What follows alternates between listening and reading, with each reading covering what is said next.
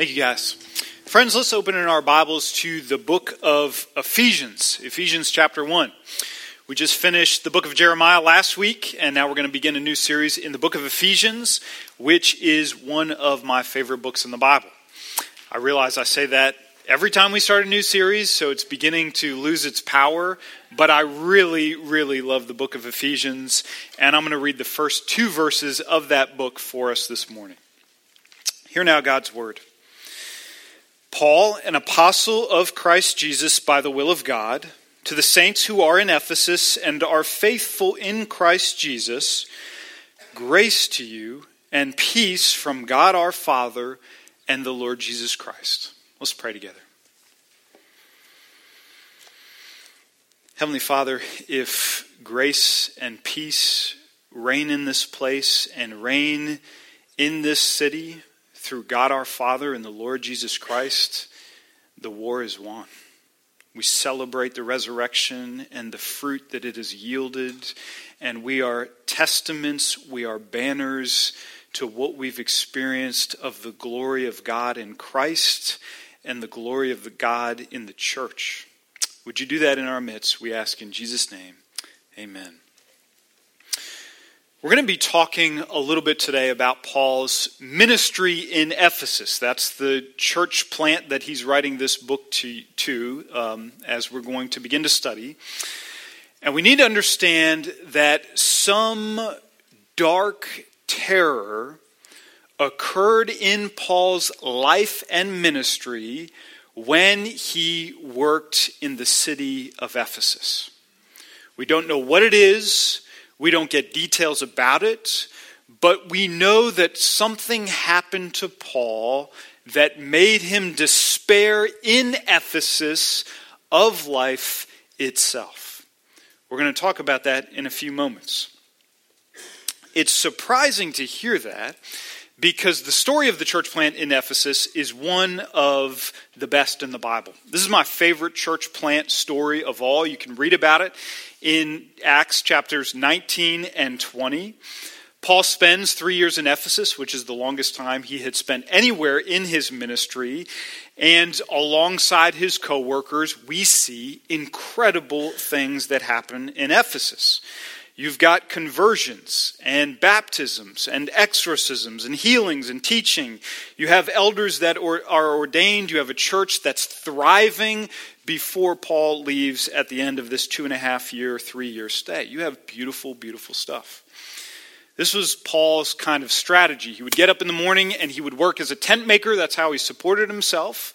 And then, when everybody in Ephesus would cut out in the middle of the day, during the heat of the day, for lunch and to rest, he rented Tyrannus Hall, and he would go there and he would teach the scriptures to anybody who would come. So people would come on their lunch break, they would hear the gospel, they'd return to work at about 4 p.m. Paul would go back to work, and he would resume his work for the rest of the day really incredible things happened as people began to be converted in Ephesus. We know that uh, Ephesus was home to a temple to Artemis. It was one of the seven great wonders of the ancient world.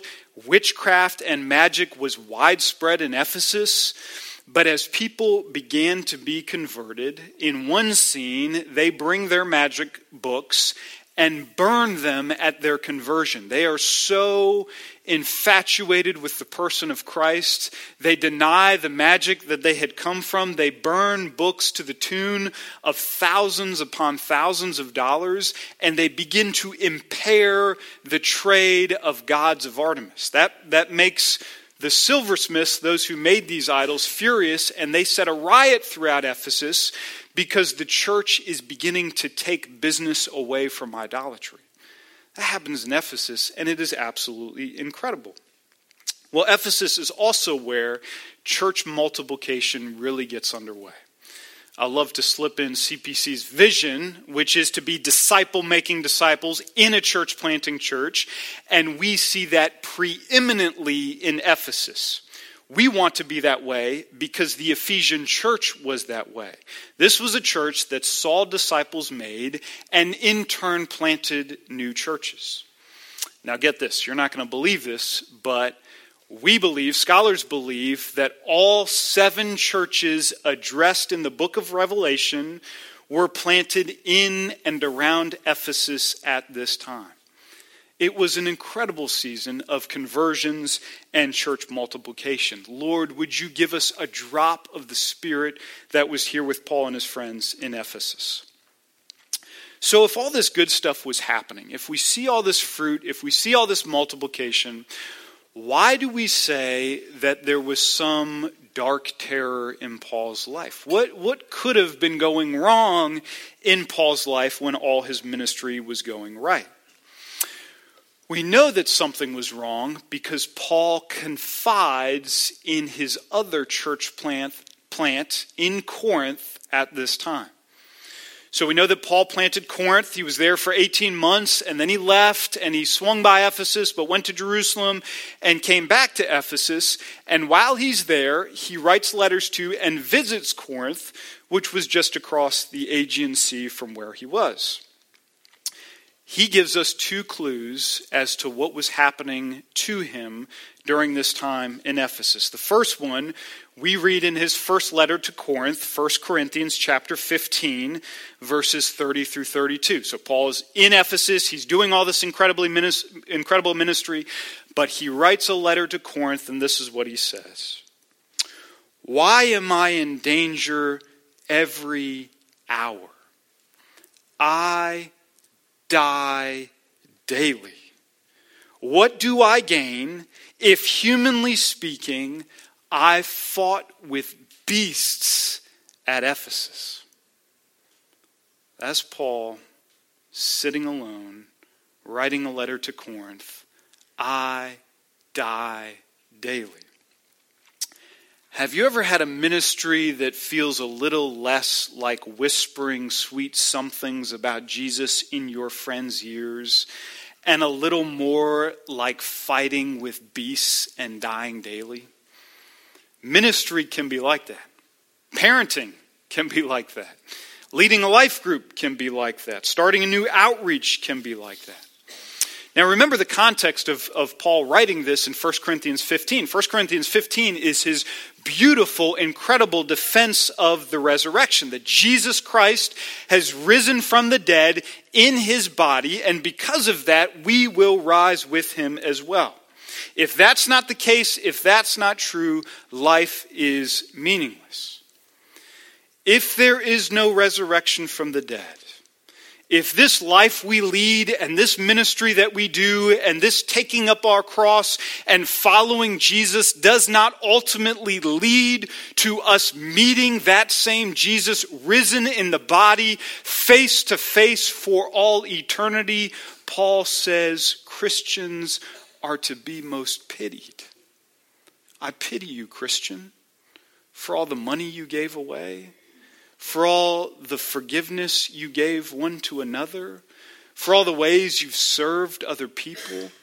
If there is no resurrection from the dead, I pity your service to Christ. Paul, in that same vein, says, If there is no resurrection, and when I die, I simply cease to exist, I swear to you, I would not be in Ephesus. I swear to you, there are a million places I'd rather be than sitting right here in Ephesus. Something plagued Paul. Something grieved Paul more than we read in Acts 19 through 20, and we're starting to get the picture. Shiny ministries, shiny families, shiny faces on Monday morning are not always pure gold. Behind the glitter are life and death battles with the devil and with the flesh.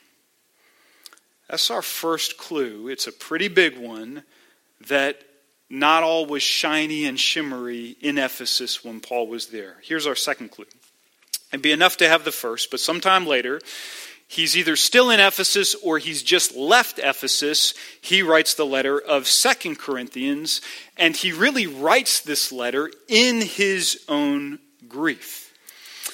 A Greek scholar pointed out to me that Second Corinthians is Paul's most difficult letter to translate.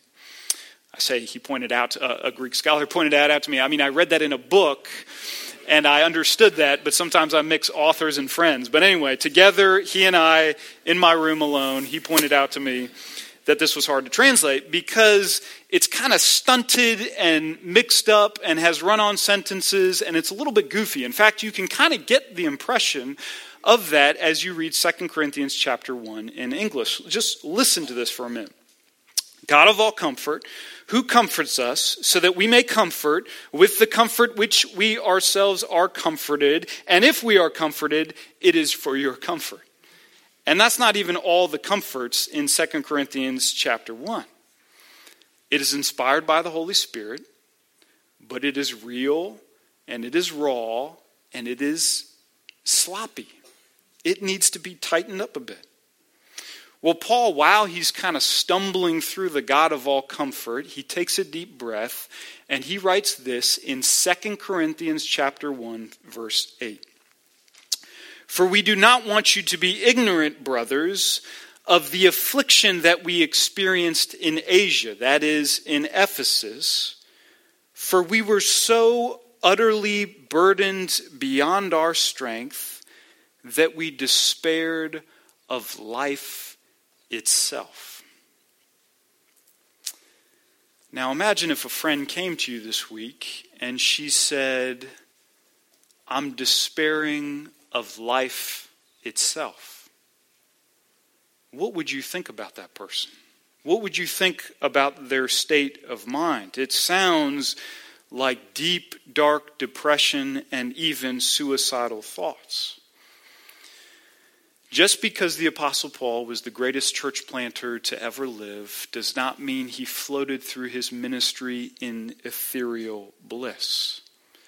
Things were so dark in Ephesus he despaired of life itself.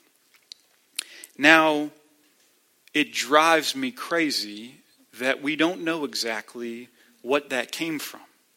Luke doesn't tell us for whatever reason in Acts 19 through 20. Paul doesn't reference that in this letter to the Ephesians, which is also going to be spread around to other churches. We don't know if there was another prison sentence we hadn't heard about that happened in Ephesus after the riot or some kind of persecution.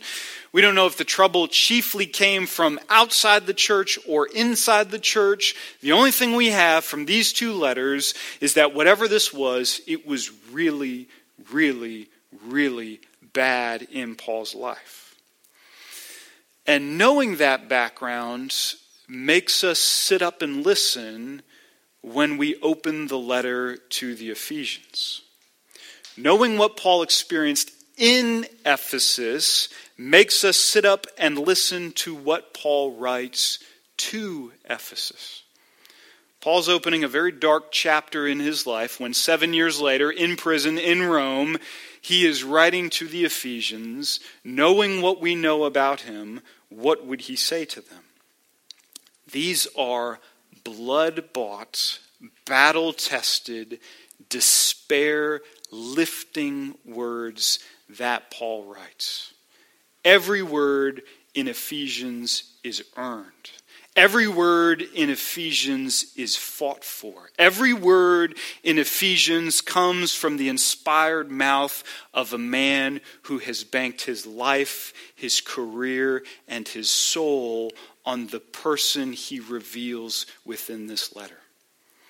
You know that about the apostle, and you're ready to sit up and listen. The introduction is not throwaway small talk before we get to the meat of the conversation. These are blood bought words that Paul writes. With that in mind, can I read these first two verses again? Paul, an apostle of Christ Jesus by the will of God, to the saints who are in Ephesus and are faithful in Christ Jesus grace to you and peace from God our Father and the Lord Jesus Christ. Grace to you and peace. Paul teases us with two themes here that we're going to trace for the rest of our study in this letter. There are two things that are going to come through loud and clear as we study the book of Ephesians. The first is the glory of God in Christ.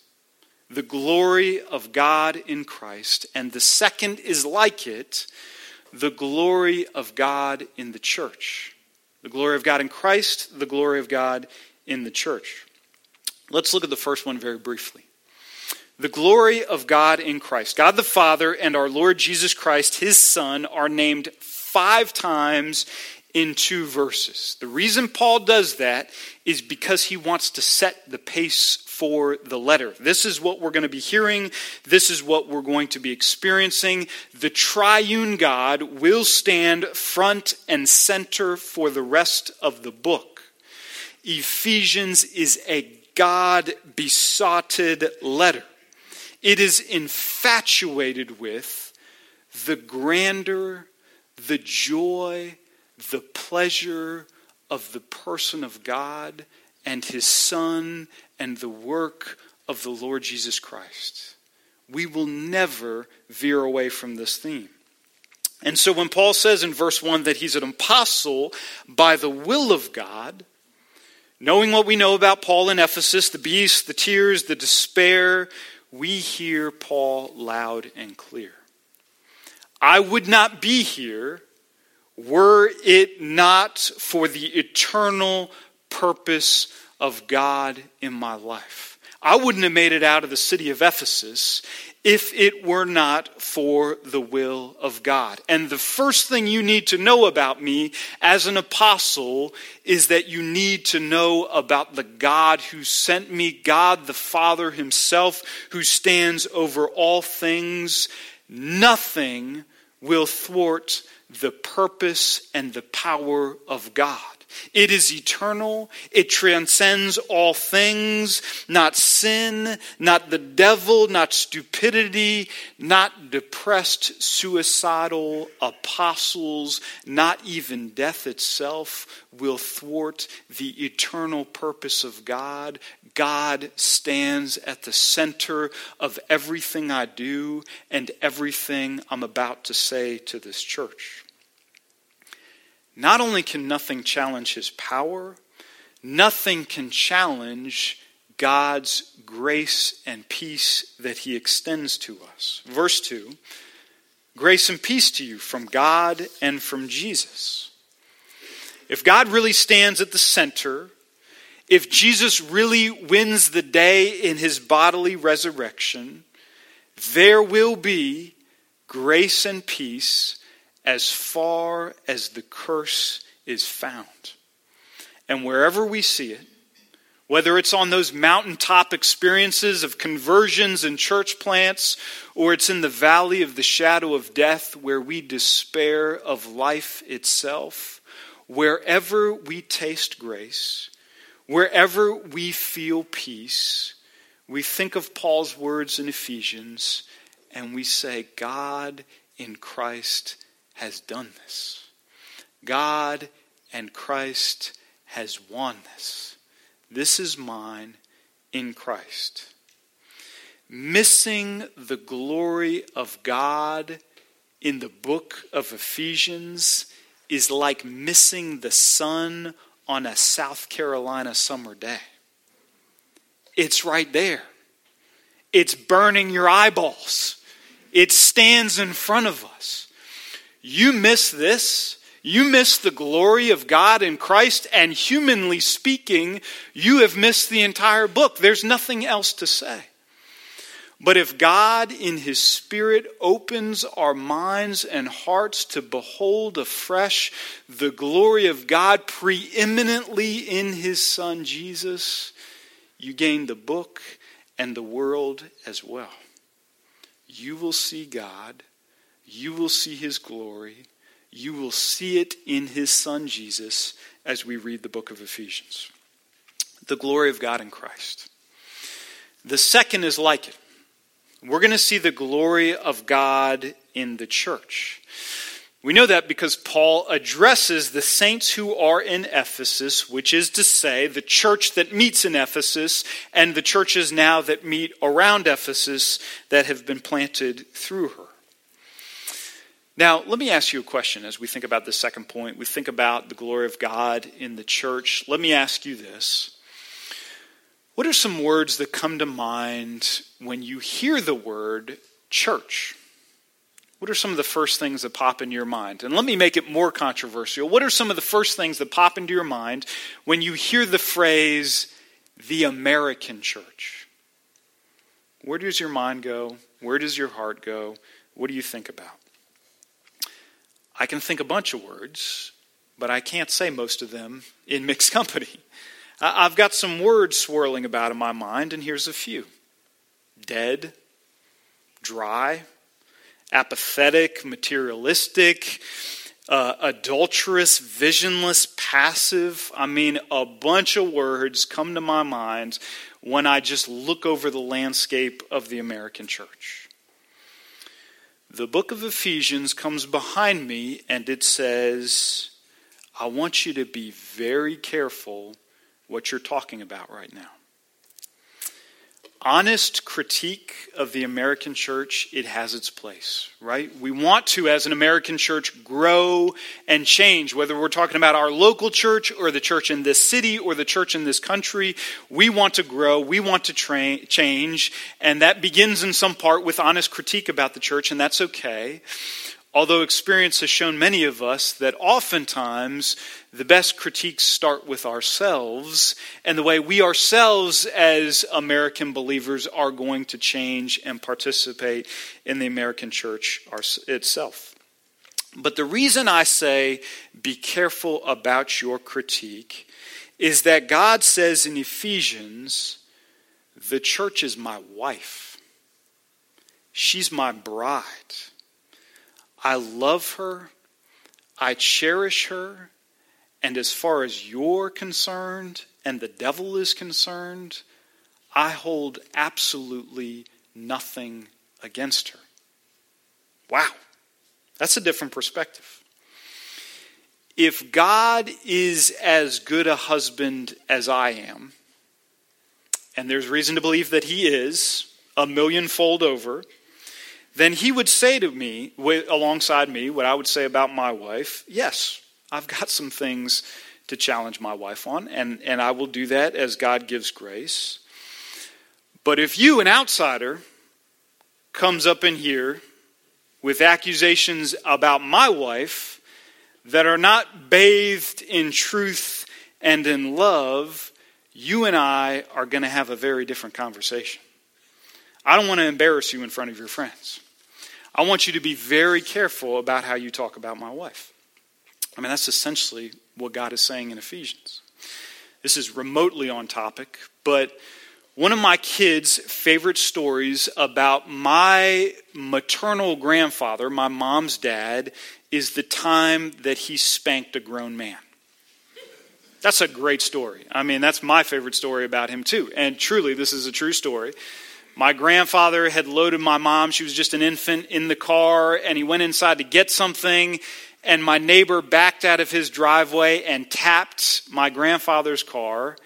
And he bounded down the front steps, pulled off his belt, bent the man over his knee, and spanked his neighbor, a grown man. Isn't that incredible? That is the blood that flows in my veins. you got a word to say about my wife, you better be very, very careful how you say that because I bet it's been a long time since you've had a spanking. And we can do that.